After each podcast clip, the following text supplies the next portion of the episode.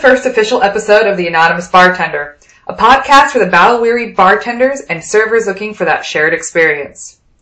Before I get started into today's podcast, I just want to do a huge shout out to all the bartenders that have served me drinks. From the really, really good bartenders to the ones who still have no idea what goes into a Jack and Coke. Trust me, that's a whole story in itself. But without you, this wouldn't be possible. So thank you for serving me drinks and letting me work alongside you all these years. While putting the concept together, many people have asked me, why am I calling it the anonymous bartender? There's a lot of things, there's a lot of elements going on to that. One of them is that part of me wants to keep some of myself anonymous for a little while. Over time, you'll get little tidbits about myself and to figure out where I'm from, what I do, and things like that. But I want that little bit of anonymity to still be there um, as I start this.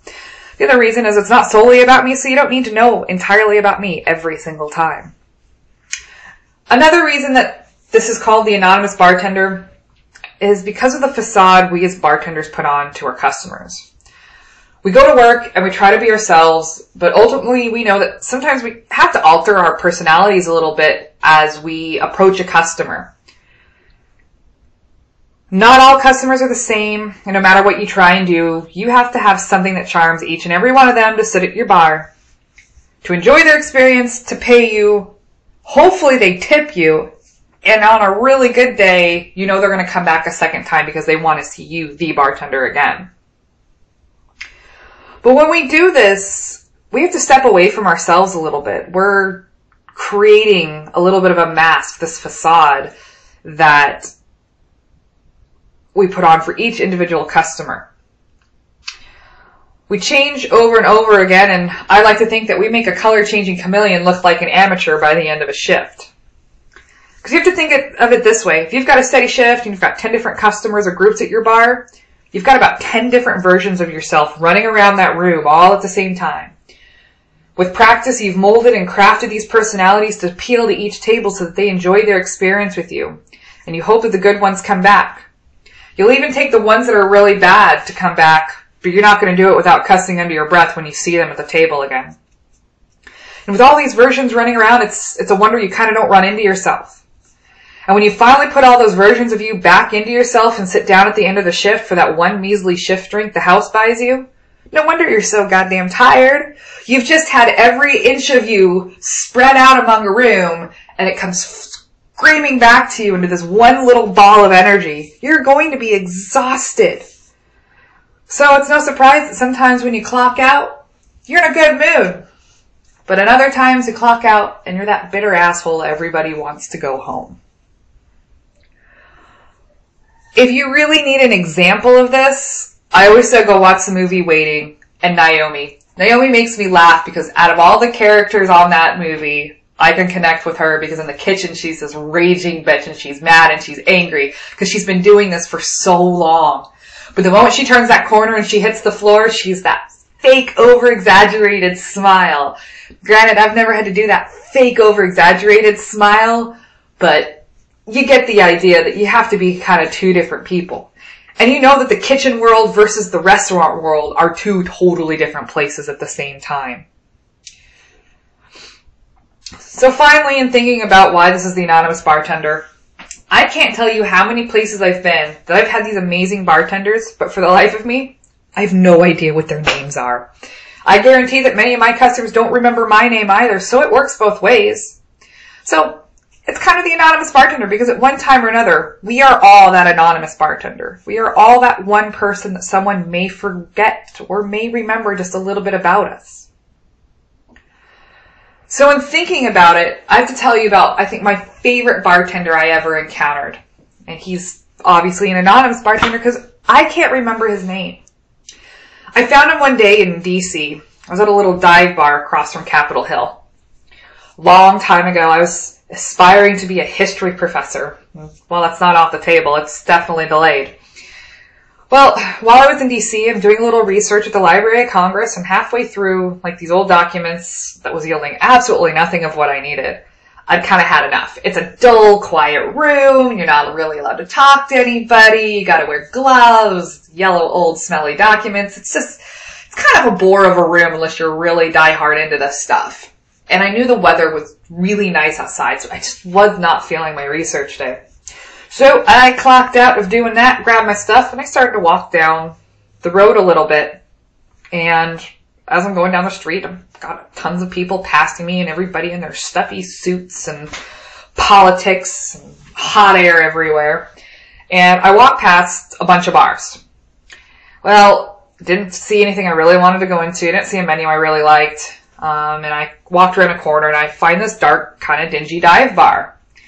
And when you walk in the door, you've got the most ragtag crew you've ever seen. You've got a couple of naval officers, a couple of just random Joes hanging out.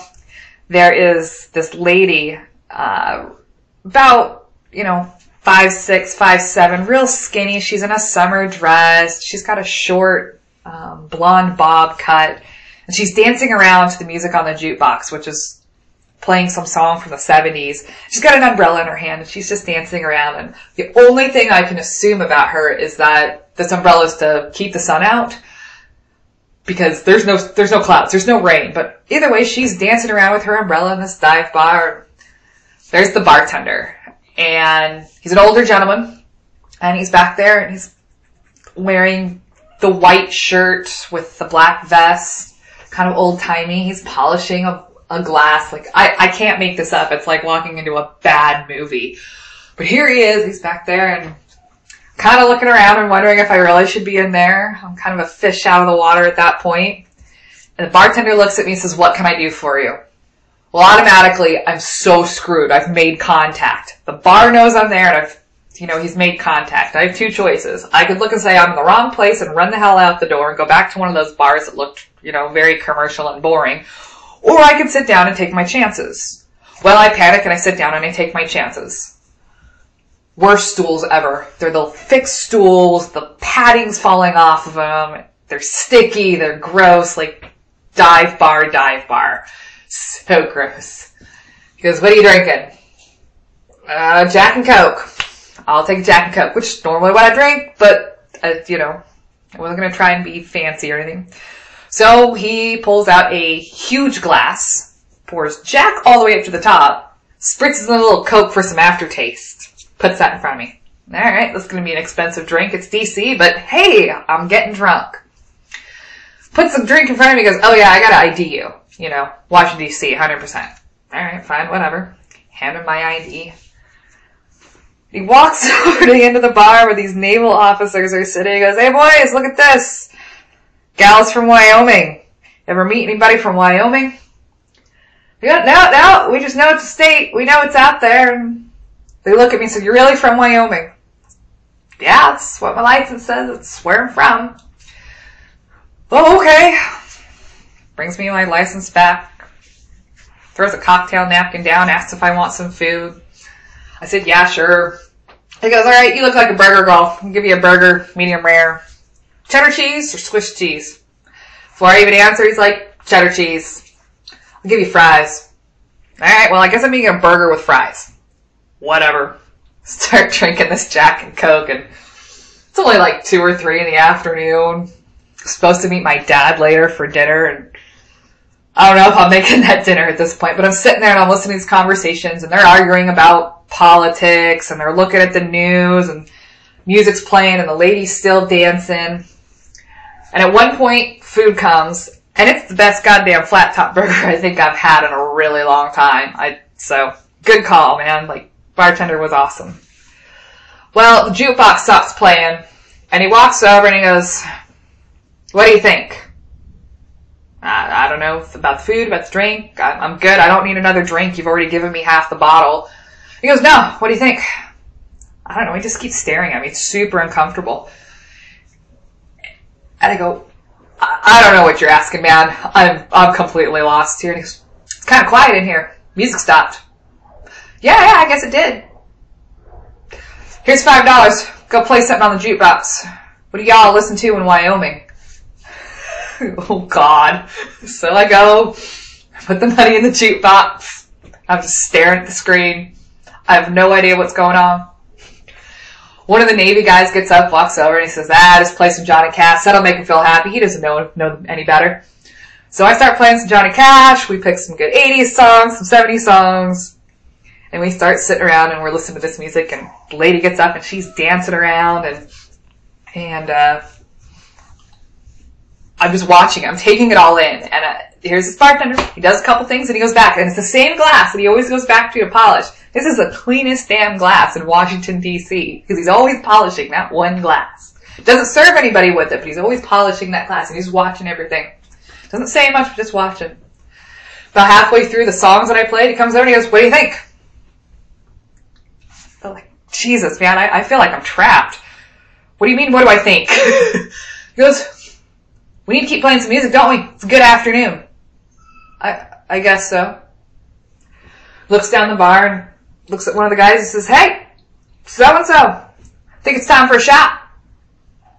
Yeah, hell, why not? We got a new girl here. Let's give her a shot.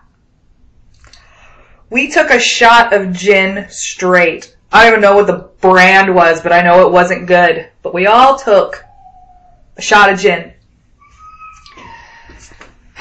And we toasted it, and everybody's like, here's to good old Wyoming. Yep, here, cheers to Wyoming. Finish that, finish my drink, hang out for a little bit longer and talk to these guys, and I look down and I, I gotta stumble out of here. Thank y'all. Let me get my tab, hand him some cash. I run out the door. I go back to DC the next day, do some research, do a few things, and I'm staying the night in DC this time, so I got time. Wouldn't you know it, I go looking for a different bar, and I end up in the same damn bar. Same crew's in there, because I go in about the same time. And they're all fixed to the TV. They're watching everything about the Zimmerman trials, and they're arguing over it, and they're screaming, and of course I sit down. Bartender just puts a Jack and Coke right in front of me, but thank God he put more Coke in it this time. Looks at me, says, "You hungry?" Yeah, I could eat. You know, I'll do another burger. He's, you look like you're gonna have tuna melt today. Thank God I like fish because I was having the tuna melt coleslaw, runniest coleslaw ever, but it's pretty good. So we sit. Next thing you know, what do you think? Well, I think it's kind of quiet in here. I should probably go play some music, huh? He says, "You're getting along just fine, Miss Wyoming." All right, play the music. We hang out. We dance. Talk with everybody. By the end of that day, I sat down and had the longest conversations with everybody and, and learned about the naval officers and their service. I learned about the, the lady and her umbrella. She's not quite all there, but she shows up every day and she drinks a little bit and then she just dances to the music and when the sun goes down, she leaves. And it was the coziest, weirdest, most dive bar place ever. There was that bartender standing back there, polishing that damn glass the entire time. Didn't talk much, didn't really get into the conversations, but he'd acknowledge and he'd nod his head. So I stayed a couple more days in DC and I went back to that dive bar every day.